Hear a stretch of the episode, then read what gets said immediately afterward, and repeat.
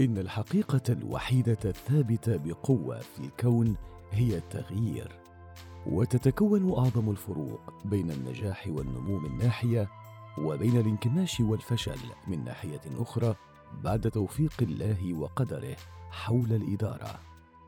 إنها الأساس لكل نواحي الحياة. تبدأ داخليا من إدارة الذات وتمتد خارجيا إلى إدارة الأعمال والكيانات. ولذلك فها نحن على موعد مع حلقة أسبوعية جديدة من المدير العربي Arabian Manager. وهي حلقات مهتمة بشتى نواحي الإدارة. يستضيفكم خلالها أحمد طمان مسلطا الضوء على موضوعات متنوعة تهمكم وذات تأثير على كياناتكم. حلقة اليوم. يسلط أحمد فيها الضوء على التحفيز. مع تمنياتنا لكم بمزيد من المتعة والاستفادة. هذه الحلقة برعاية TSS for IT أهلا بيكم في حلقة جديدة من Arabian Manager. عنوان حلقة النهاردة هو التحفيز. حلقة النهاردة هي حلقة مهمة جدا ليك وللي معاك في البيت وكمان لمديرك في الشغل.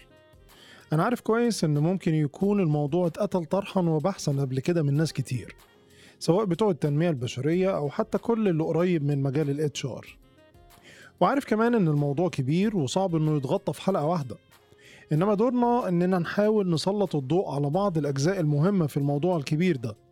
وخصوصا إننا هنتناول موضوع التحفيز من زاوية الإدارة بشكلها العام والشامل. يعني هنتكلم عن إيه هو التحفيز وإيه أهدافه وتقسيماته وأنواعه وتأثيره على الشركات والأفراد. كمان هنسلط الضوء على بعض الأفكار والممارسات العجيبة اللي بتحصل كل يوم قدامنا ومرتبطة بالموضوع المهم ده. خلونا نبدأ ونقول يعني إيه موتيفيشن أو تحفيز. التحفيز ببساطة إنك تدفع كيان أو شخص معين لتحقيق أهداف وغايات محددة بحماس. في علم الكيمياء بيسموه الكاتاليست أو العامل المساعد وده العنصر اللي بيلعب دور في إنه يسرع التفاعلات الكيميائية وبدون ما يدخل في خواص المواد المتفاعلة زي إن التفاعل يتعرض لحرارة أو لضوء مثلا. حتى في العمليات الحيوية اللي بتتم على مستوى الكائنات الحية هتلاقي في حاجة اسمها الإنزيمات. ودي ليها دور كبير في إتمام التفاعلات الحيوية اللي بتتم داخل جسم الكائن الحي.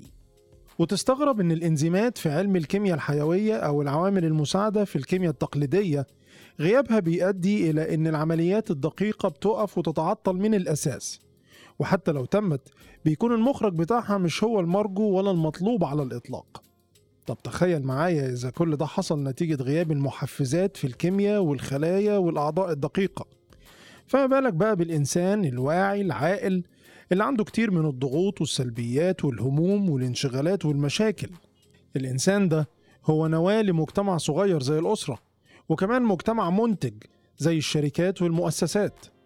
يا ترى قد إيه هيكون محتاج هو كمان كم من المحفزات في حياته عشان يقوم بالأدوار المطلوبة منه وتاخد منه النتيجة اللي المجتمعات دي بتتمناها؟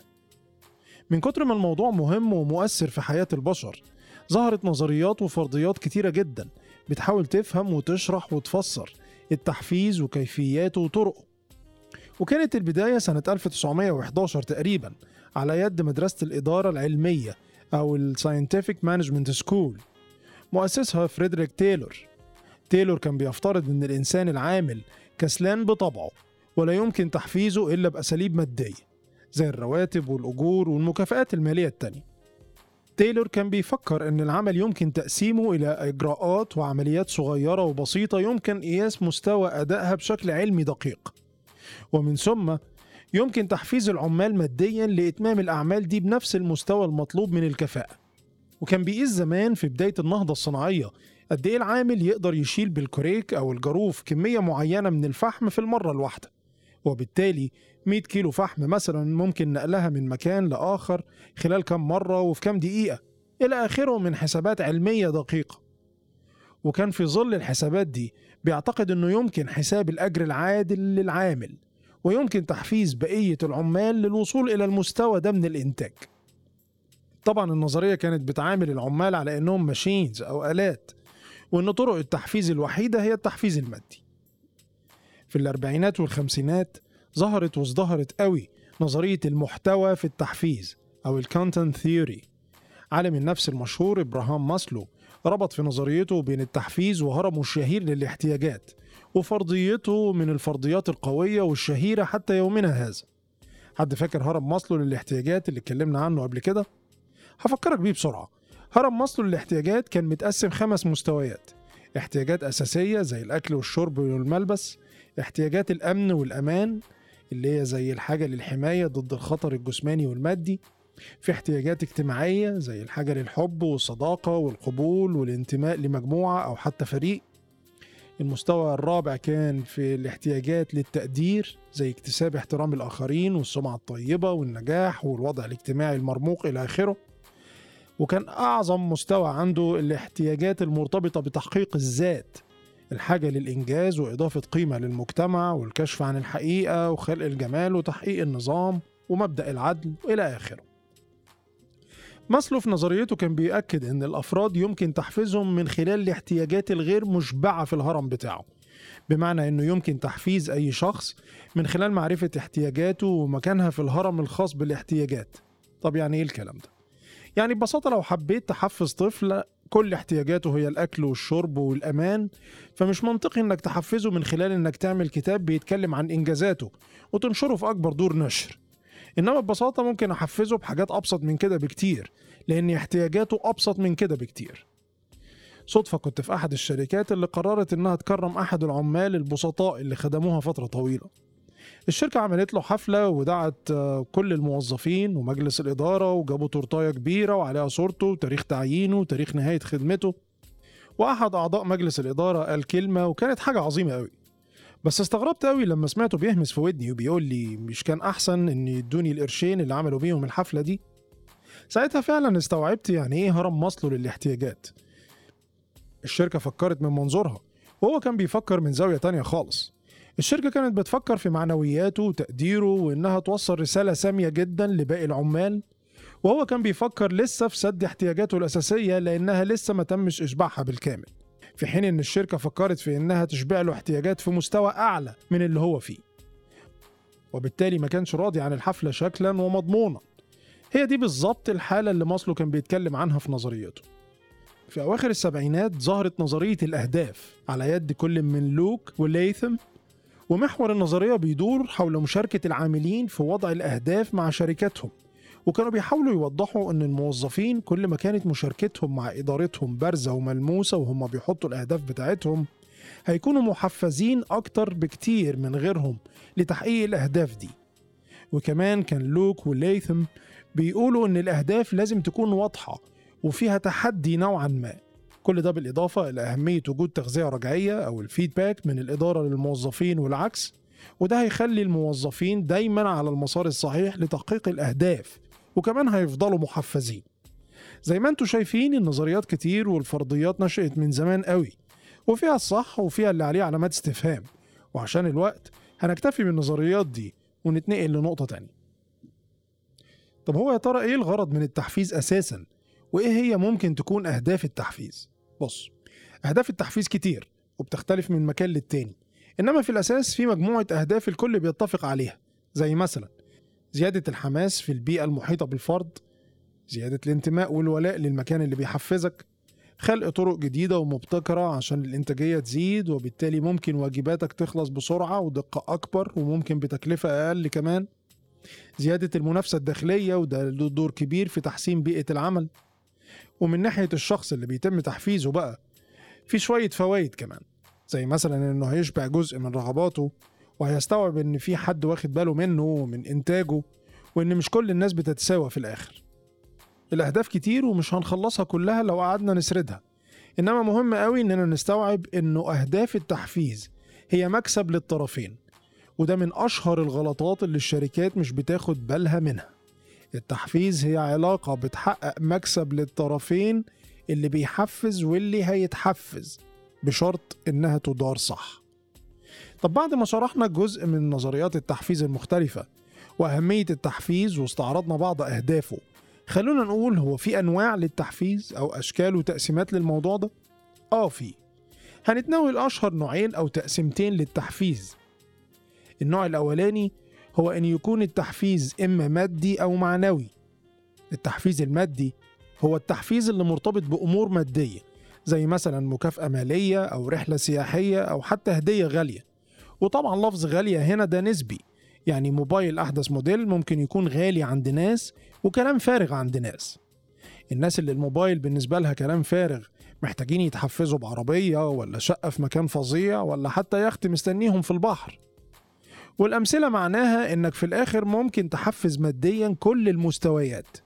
إنما مهم قوي تستوعب أنت بتحفز مين وإزاي وإلا التحفيز هيجيب نتائج سلبية. هو في حاجة اسمها التحفيز يجيب نتائج سلبية؟ آه طبعا.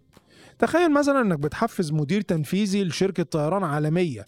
على إبداعه المتميز لما شركة الطيران اللي بيديرها طلعت من أهم خمس شركات طيران في آسيا ولا إفريقيا. وقررت تحفزه بالموبايل الجديد اللي اتكلمنا عنه من شوية. أنا شخصيا مش هستغرب لما يكون رد فعله عبارة عن إيميل فيه استقالته لرئيس مجلس إدارة الشركة على الإهانة اللي حصلت له. شخص زي ده أعتقد إنه محتاج يتحفز بنسبة من أسهم الشركة مثلا. جايز يتحفز بلوحة فنية نادرة لفنان عالمي مشهور. بس بين قوسين لازم تكون فاهم إنه بيحب الجو ده من الفنون. وإلا كمان يبقى اخترت أسلوب مادي غلط لتحفيز شخص زي اللي بنتكلم عنه. حتى مع كون اللوحة سعرها غالي بس برضه الأسلوب ما كانش صح كل اللي اتكلمنا عنه لحد دلوقتي هو التحفيز المادي طيب إيه هو التحفيز المعنوي؟ التحفيز المعنوي يعني اللي بيحفز يتجه إلى محفزات غير مادية ودي ليها صور كتير بتبدأ من كلمة شكر وتقدير أو حتى إيميل ظريف وتتعدى ده للوحة الشرف في بعض الأماكن وموظف الشهر حفلة صغيرة خبر على موقع الشركة مع صورة مع مدير كبير. صورة الموظف مع كلمتين على حساب الشركة في ال social media إلى آخره. ثواني. لو بتسمعني وأنت صاحب بيزنس أو مسؤول عن موظفين أو أفراد معاك اوعى تتخيل إن الأمثلة اللي طرحت في التحفيز المعنوي دي ظريفة وكمان مش مكلفة وبالتالي تبقى طرق ممتازة للتحفيز. وتسيبك من التحفيز المادي اللي لسه متكلمين عنه من شوية. وخليك فاكر الراجل اللي كان جنبي في حفلة تكريمه.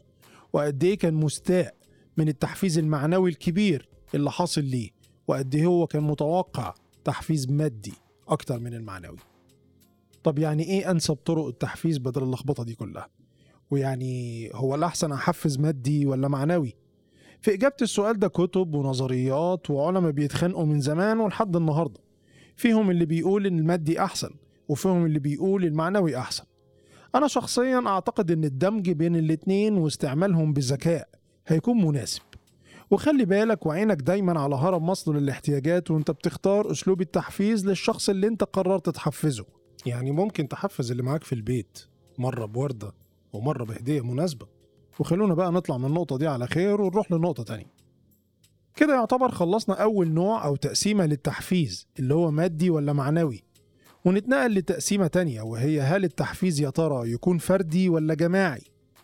التحفيز الفردي بيتم لما تقرر إنك تحفز فرد في وسط مجتمع زي مثلا إنك تحفز واحد بس من ولادك أو تحفز موظف واحد بس جوه إدارة أو جوه الشركة وده بيتم لما يكون الشخص ده إما معنوياته منخفضة شوية عن باقي المجموعة أو عمل حاجة مميزة عنهم زي مثلا لما تيجي في مباريات كرة القدم وتلاقي في جايزة مالية وتكريم للاعب واحد بس man of the match لأن ده كان أحسن لاعب على مستوى المباراة بالكامل ضمن الفرقتين اللي بيلعبوا.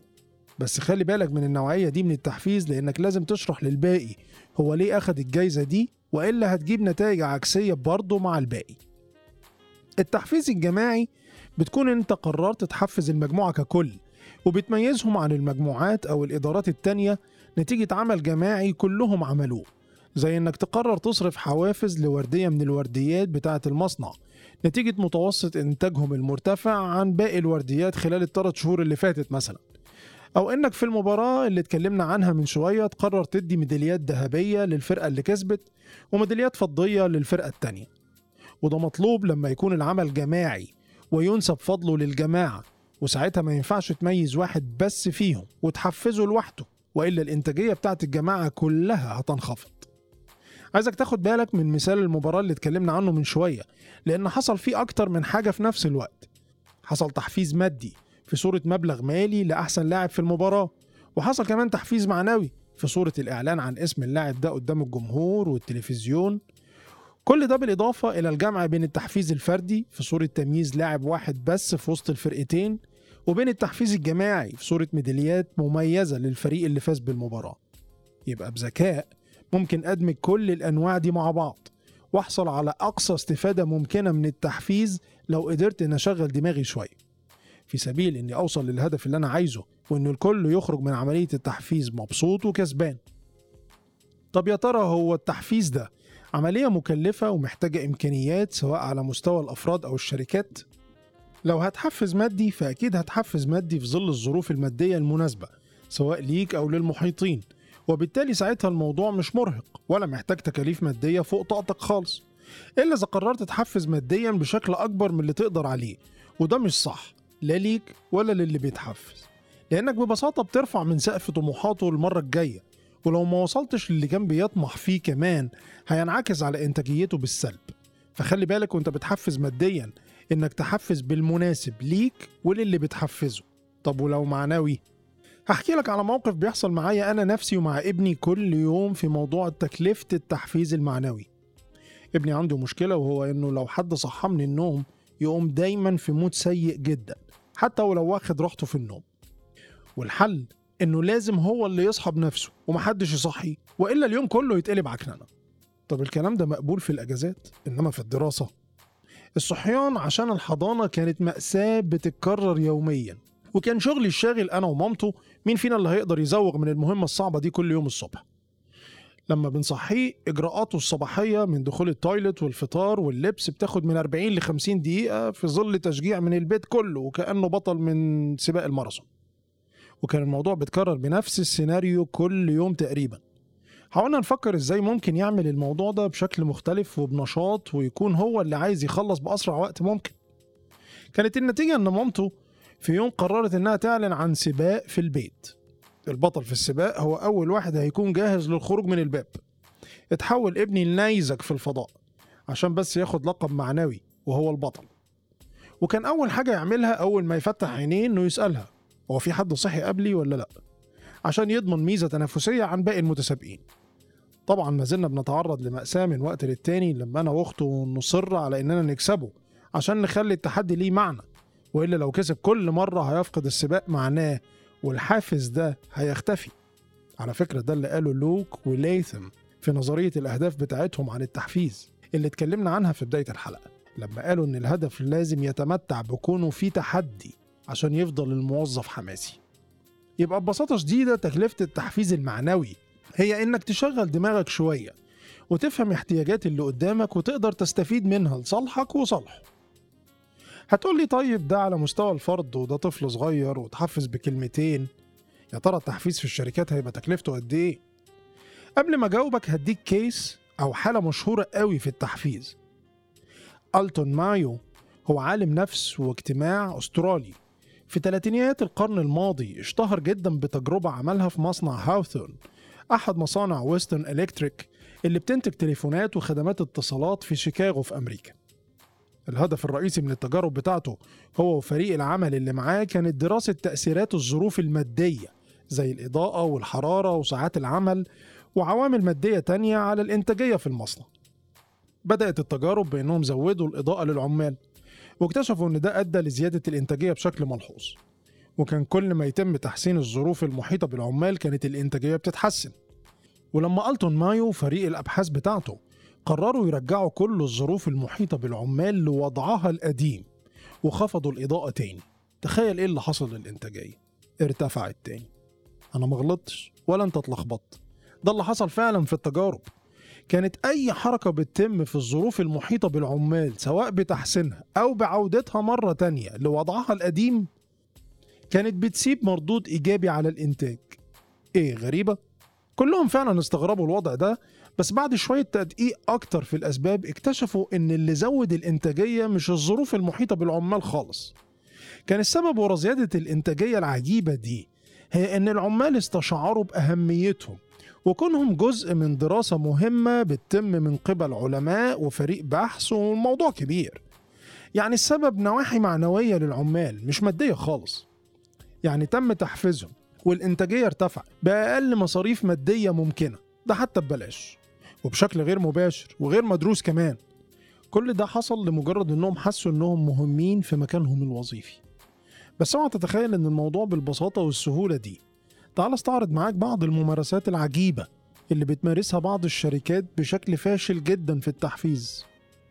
في حالة كده في القطاع الحكومي والشبه حكومي في بعض الدول بتعتبر إن الحوافز المادية من المسلمات وحق من الحقوق الواجب اكتسابها مع نهاية الشهر أو مع نهاية السنة. أعرف موظفين حكوميين بياخدوا حوافز ثابتة ومعروف قيمتها ومسماها وميعادها الشهري والسنوي. صدقني أنا بنادي بالحوافز مش ضدك. بس كمان عايزهم يفرقوا بين المرتب اللي المفروض بتاخده كل شهر نتيجة إضافتك لقيمة معينة في الشغل والحافز اللي بتاخده بشكل غير روتيني وغير متوقع نتيجة حاجة أو حالة استثنائية الموظف عملها. وإلا الحافز هيفقد معناه كحافز ويتحول لأجر أو مرتب أو بدل أو أي مسمى تاني. أعرف شركات بتخسر ملايين سنويا والخسارة بتاعتها بتزيد سنة عن سنة. والعمل روتيني ورتيب ومفهوش جديد ولا تطوير ولا في رضا وظيفي ولا أي إبداع في الشركة ولا الموظفين. وموظفيها بيعملوا قلبانة وأحيانا إضرابات لو ما خدوش حوافزهم السنوية اللي هم عارفين ميعادها وقيمتها. مش ده غريب شويتين؟ يبقى عشان أجاوب على السؤال بتاع هل التحفيز مكلف ولا لأ هقولك من خلال استعراضنا لنوعيات التحفيز والأمثلة اللي ضربناها على مستوى الأفراد والشركات. إن التحفيز على مستوى الشركات بيتوقف على مدى استيعاب الشركة والموظفين لثقافة ومفهوم التحفيز وطبيعة الحوافز من الأساس. طبعا بالإضافة إلى حسن إدارة المنظمة لأداة حساسة زي التحفيز. وبالتالي ممكن إن يكون التحفيز عبارة عن استثمار مربح جدا جدا للشركة. وأما لو التحفيز كان غلط هتكون ساعتها إهدار لموارد الشركة والمصيبة الأكبر إنه هيأثر سلبي على أداء العنصر البشري وبالتالي الإنتاجية بشكلها الشامل. يعني التكلفة هتكون كبيرة جدا جدا. حاولت في الدقايق اللي فاتت إن أسلط الضوء على موضوع مهم لينا كأفراد عاديين في أسرنا وفي مجتمعاتنا وكمان في شركاتنا ومؤسساتنا وهو التحفيز.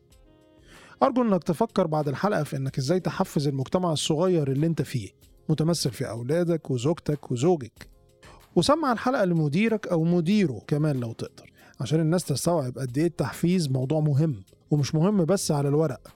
لا ده موضوع محتاج يتحول لثقافة في التطبيق عشان الكل يستفيد منه.